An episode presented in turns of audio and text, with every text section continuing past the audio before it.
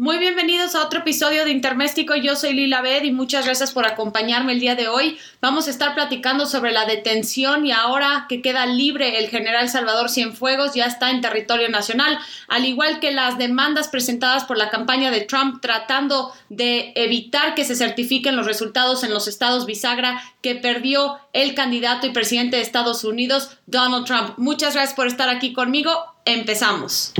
Esta semana tuvimos la noticia de que el general Salvador Cienfuegos en Estados Unidos fue puesto a libertad debido a que el gobierno mexicano entabló comunicación con el presidente Donald Trump, al igual que con el procurador general de Estados Unidos, William Barr. Publicaron un comunicado en conjunto con el fiscal general mexicano Alejandro Hertz Manero que el Departamento de Justicia de Estados Unidos había tomado la decisión de retirar los cargos en contra de Salvador Cienfuegos en reconocimiento de la sólida asociación de aplicación de la ley entre México y Estados Unidos y con el interés de demostrar nuestro frente único contra todas las formas de criminalidad. Esto llega como una sorpresa debido a que Donald Trump en realidad solo le quedan meses al mando, eh, ya es un gobierno saliente, es un procurador que al igual eh, va saliendo con la administración de Trump. Hay que tomar en cuenta un poco la trayectoria de William Barr, que es el, bueno, es el segundo eh, procurador de de, Donald Trump en los últimos cuatro años. Hubo un interino entre Jeff Sessions y William Barr, pero en realidad como nombramiento, eh, la llegada de William Barr el 14 de febrero del 2019 eh, fue muy apoyada por Donald Trump porque William Barr, a pesar de que tiene una eh, reputación pues muy sólida y muy buena debido a que fue eh, el fiscal general cuando estaba el presidente George W. Bush, o sea, fungió como procurador de Estados Unidos entre 1991 y 1993. Tiene esta, eh, esta seriedad a su persona, a su trabajo, pero desde que llegó con Donald Trump pues hemos visto que el, el liderazgo de Barr ante el Departamento de Justicia en realidad ha utilizado la institución institución para favorecer a los intereses personales y políticos del presidente Trump. Hemos visto cómo ha roto las normas y principios del Departamento de Justicia una y otra vez. Para empezar, eh, pues ha sido cómplice y aliado incondicional del presidente. Es importante señalar, a mi parecer, para tomar en contexto cómo se dio eh, esta noticia del general Salvador Cienfuegos, que Barr en realidad eh,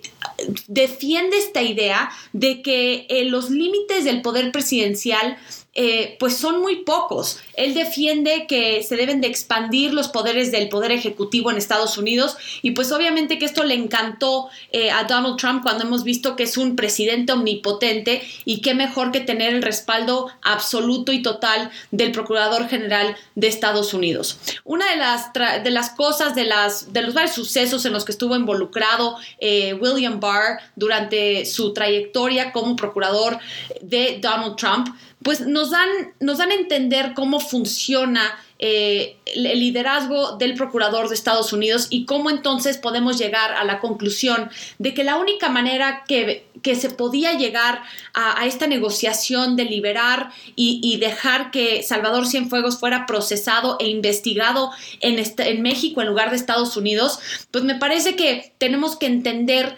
cómo, cómo, cómo se viene trabajando ¿no? el, Departamento de Justicia eh, desde la llegada de Trump, pero en particular con William Barr. En 2019, Barr exoneró a Trump de obstrucción de justicia. ¿Se acuerdan que se estaba llevando a cabo una investigación por el fiscal especial Robert Mueller sobre la intervención de Rusia en la elección del 2016? Aquí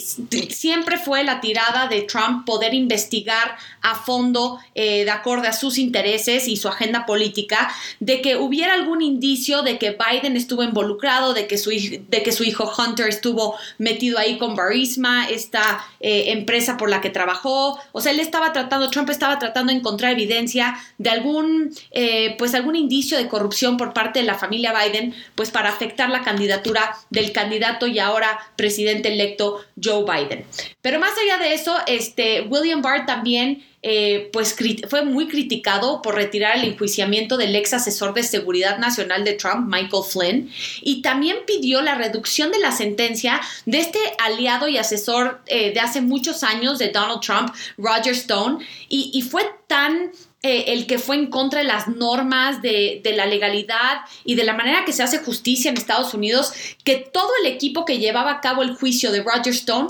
renunció por esta decisión de William Barr de reducir la sentencia. También Barr apoyó la política de Trump de ley y orden, autorizando el despliegue de autoridades federales a ciudades donde había protestas sociales en contra del movimiento de Black Lives Matter. Eh, en realidad esto fueron en Oregon y en otras, este, en Portland, ¿no? En Portland, Oregon y en otras ciudades alrededor de Estados Unidos, donde en realidad eh, Donald Trump estaba tratando de politizar, de polarizar y dividir aún más a la población estadounidense en contra de los demócratas. Él utilizó un discurso de que los demócratas querían estas protestas violentas que atentaban contra la democracia y la seguridad de, Estados Unidos. Y entonces Trump eh, como que revive este discurso que incluso utilizó Nixon en su momento de, que él iba a ser el presidente de la ley y el orden. Y, y qué mejor aliado que tener a William Barr apoyando desde el Departamento de Justicia el despliegue de autoridades federales para suprimir lo que en su mayoría fueron protestas pacíficas. En cuanto al resultado que acabamos de ver el 3 de noviembre en la elección presidencial del 2020, William Barr autorizó a los fiscales federales de investigar acusaciones sustanciales de irregularidades de los votos en todo el país, a pesar de que no hay evidencia de fraude electoral. Es decir, de nuevo vemos a Barr apoyando un discurso, mentiras del presidente Trump, con la finalidad de ser eh, pues una persona completamente fiel a la figura del presidente y, una y otra vez este, ha estado dispuesto a, a sobrepasar, a ignorar y a desprestigiar al Departamento de Justicia siempre y cuando le pueda dar gusto a su jefe, al presidente de Estados Unidos. Ahora es importante señalar que el intervenir en el proceso electoral del Departamento de Justicia rompe las normas de la institución que se han respetado por más de 40 años. O sea, las normas del, Departamento de Justicia dictan que los fiscales no deben de investigar ningún tipo de irregularidad en la votación de una elección presidencial hasta después de que las elecciones sean certificadas por los estados, que es justamente lo que estamos viendo ahorita. Eh, los, los, estados, después de que tienen la votación y los resultados finales, hacen una especie de auditorías, eh, empiezan a buscar si hay alguna irregularidad, si hubieron boletas defectuosas, etc. Pero ya que se certifican los resultados de los estados de la votación final, entonces ya quedan certificados también los electores del candidato que gana el voto popular de ese estado. Entonces, por ejemplo, en el estado de Pensilvania, que ganó Joe Biden por más de 50 mil votos, ese estado, eh, Donald Trump ahorita ha tratado de frenar la certificación del resultado final de los votos para, con una estrategia de frenar la certificación de los electores que van a favorecer a Biden en el colegio electoral, con el, con el afán de que las legislaturas de estos estados, como en Pensilvania, que tienen una mayoría republicana, eh, puedan decir que hubo eh, fraude electoral, que entonces la certificación de los electores a favor de Biden no reflejan el voto popular, porque el voto popular pues hubo fraude electoral y entonces la estrategia de Trump es decir, vamos a descartar por medio de las legislaturas locales con mayorías republicanas, descartar los electores a favor de Biden y, y entonces meter una lista por separado de electores que puedan votar por Trump en el colegio electoral.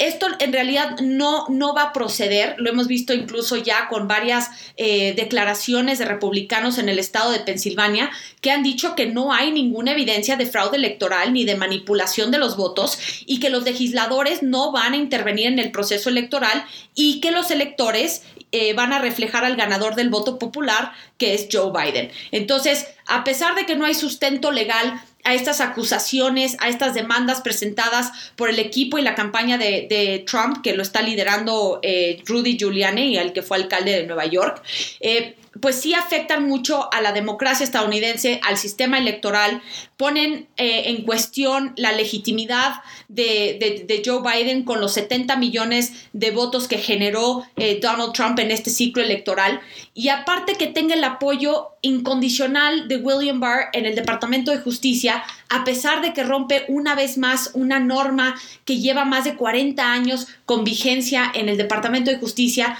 pues nos, nos empieza a dar una idea de cómo funciona la justicia eh, con, con, una administración de, de Donald Trump. Ahora, debido a todo esto, ¿cómo analizamos entonces el que hayan permitido que se le retiraran los cargos al, al general Salvador Cienfuegos? Estamos hablando de que tenían una carpeta con muchas pruebas, es decir, Estados Unidos jamás hubiera eh, atrevido a detener a un funcionario del más alto nivel del ejército de México, algo que jamás había pasado, si no tuvieran las pruebas suficientes y contundentes para procesarlo, investigarlo y condenarlo en, Estados Unidos. Entonces, por eso este anuncio que, que, se dio con una negociación entre Andrés Manuel López Obrador, el canciller Marcelo Ebrard, el presidente estadounidense Donald Trump y el procurador general eh, William Barr, al igual que el fiscal general de la República de México, Alejandro Hertz Manero, pues vemos aquí el teje y maneje de intereses que solo, yo creo que los, el gobierno mexicano sabía que únicamente en estos últimos meses que le quedan a la administración de Trump era la única oportunidad para realmente presentar un caso que pudiera retirarle los cargos a Salvador Cienfuegos, porque traen una reputación de, de que no les importa eh, pues ignorar el Estado de Derecho, ignorar las normas y principios que rigen al Departamento de Justicia. Este, yo creo que eh, fue una negociación a cambio de qué. Esta es la gran pregunta de todo esto. Eh, me queda clarísimo que Donald Trump no cede nada si no le van a dar algo a cambio. Eh, no sé si es una táctica electoral o una, una maña de, Trump para pues poner en jaque o dificultar un poco la relación entre México y, el, y la administración del próximo presidente Joe Biden. Pero lo que sí queda claro es que México sabía que solo, solo con Trump y solo con Barr podían llegar a esta negociación. Hay muchas voces, analistas y demás mexicanos que desmienten o descartan eh, alguna relación entre que AMLO no haya felicitado al presidente electo Joe Biden y el retiro de los cargos del general Salvador Cienfuegos. Pero uno tiene que tomar el contexto político en, en cómo se dio a cabo esta negociación. El canciller Marcelo Ebrard dijo que empezó a tener comunicación con eh, las autoridades estadounidenses el 26 de octubre para externar la inconformidad del gobierno mexicano por la detención del general Cienfuegos. Aquí eh, el argumento del, gobierno mexicano fue que detuvieron al general Cienfuegos sin primero eh, comunicarles que esto se iba a llevar a cabo al gobierno mexicano y que esto dañaba entonces los canales de comunicación y de cooperación entre ambos países. Ahora, Sí es cierto que no le dijeron a México, esto fue un operativo y fue una investigación que se llevó a cabo con la DEA. A mi parecer, la detención del de Salvador Cienfuegos fue una respuesta al culiacanazo que vimos en 2019, cuando la DEA eh, la verdad estuvo muy involucrada en, la investigación de, eh, del operativo de Ovidio, estuvo trabajando en territorio con las autoridades mexicanas y bueno, el hecho de que Andrés Manuel López Obrador haya decidido eh, dejar en libertad a Ovidio Guzmán, que es uno de los blancos de muy alta de muy alto nivel en Estados Unidos, pues yo creo que esta detención fue una respuesta al operativo fallido en contra de Ovidio Guzmán en Culiacán. Pero más allá de eso, em, sí es cierto, y, también hay una, eh, hay una verdad en esto. Es claro que es cierto que Estados Unidos necesita a México como aliado estratégico en el combate contra el narcotráfico. Y me parece que con, con la importancia y con tanta eh, tarea que le ha dejado el presidente Andrés Manuel López Obrador en manos del ejército mexicano, pues la detención del ex secretario de la Defensa, claro que le pegó a la moral del ejército y yo creo que esto fue una prioridad por, por encima de felicitar al presidente electo de eh, que se le retiraran los cargos al, ex secretario de la Defensa, que se regresara a México para de nuevo restaurar la dignidad, el prestigio de, eh, pues del ejército mexicano. Sí es cierto que son unos aliados estratégicos, tanto Estados Unidos y México, ambos se necesitan para enfrentar eh, al narcotráfico, pero la, liberación de Cienfuegos solo se podía haber realizado, como les dije, con hombres dispuestos a romper las normas judiciales de Estados Unidos. Entonces, a mi parecer, eh, no, el canciller Marcelo Ebrard dice, no, bueno, nosotros empezamos a negociar con los estadounidenses mucho antes de la elección del 3 de noviembre, Pero bueno, pues entonces con más razón, con más razón no iban a felicitar y poner en duda o en riesgo la negociación si felicitaban al candidato eh, demócrata contrincante de, de Donald Trump cuando se estaba llevando a cabo una negociación que era de suma importancia para el, gobierno mexicano. O sea, a mi parecer, si había felicitación, no había negociación y se caía el caso de retirarle eh, los cargos al general Salvador Cienfuegos. Entonces, todo indica que el gobierno mexicano sabía que esta era su única oportunidad y, se tenía que dar eh, en los últimos meses de la administración de Trump porque es claro que bajo una administración de Biden, cuando él tome protesta en la inauguración presidencial del 20 de enero del próximo año, los demócratas jamás habrían aprobado eh, que se le retiraran los cargos al, general Salvador Cienfuegos con todas las pruebas que tenían a su favor. Ya se estaba procesando eh, el juicio en, las, en la corte del circuito del este del estado de Nueva York. Ya estaba todo avanzando. Los demócratas, a mi parecer, jamás lo hubieran permitido y por eso actuaron de manera inmediata el gobierno mexicano para aprovechar esta ventana de oportunidad eh, en estos últimos meses de la administración de Trump. La gran pregunta de nuevo es ¿Qué, va a dar a cambio México? ¿Qué se negoció? Este, ¿Es una trampa de Trump? ¿Es una trampa electoral si él quiere postularse en el 2024? Si México se comprometió a no felicitar al candidato demócrata Joe Biden, porque hay que recordar que no nada más se negó Andrés Manuel López Obrador a felicitar al candidato demócrata y presidente electo Joe Biden, sino que aparte hizo referencia a la elección presidencial del 2006 en México, cuando según Andrés Manuel, le robaron su triunfo por fraude electoral en México. Es decir, de manera indirecta o directa, con la intención o sin la intención, Andrés Manuel López Obrador validó el discurso que maneja Donald Trump de que él perdió la elección porque hubo fraude electoral a pesar de que no hay evidencia de ello. Entonces es claro que la postura que tomó Andrés Manuel, a pesar de que él sigue con la bandera de la no intervención, con el pretexto de que está utilizando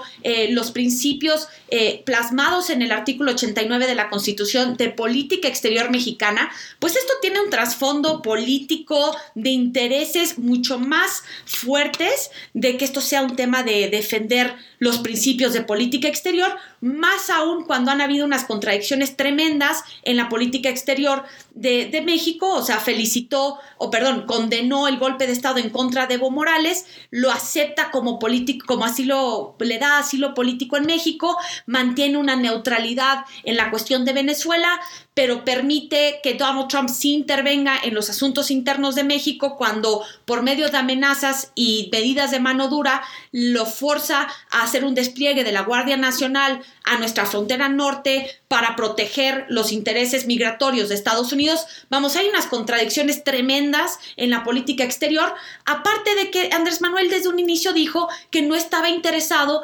en, hacer una política exterior activa, de, de posicionar a México ante el mundo. Él dijo que la mejor política exterior es la interior. Entonces, aquí en realidad pues algo no, no cuadra. La política exterior no es su fuerte. Aquí en esta negociación me parece que fue un tema de seguridad nacional para proteger al ejército y la reputación del ejército mexicano. Fue una de las más altas negociaciones que se llevó a cabo con el gobierno estadounidense. El que hayan liberado y retirarle los cargos a Cienfuegos marca un precedente que no se había visto en la historia de la relación bilateral entre México y Estados Unidos, marca un precedente en, en, la historia del Departamento de Justicia de Estados Unidos y únicamente con esta gente en el poder se podía llevar a cabo esta negociación. Entonces, a mi parecer, yo sí creo Tal vez no me consta, pero a mí me huele muy raro todo esto. Yo no sé si la negociación fue no vamos a felicitar a Joe Biden, nos vamos a esperar a que se agote todo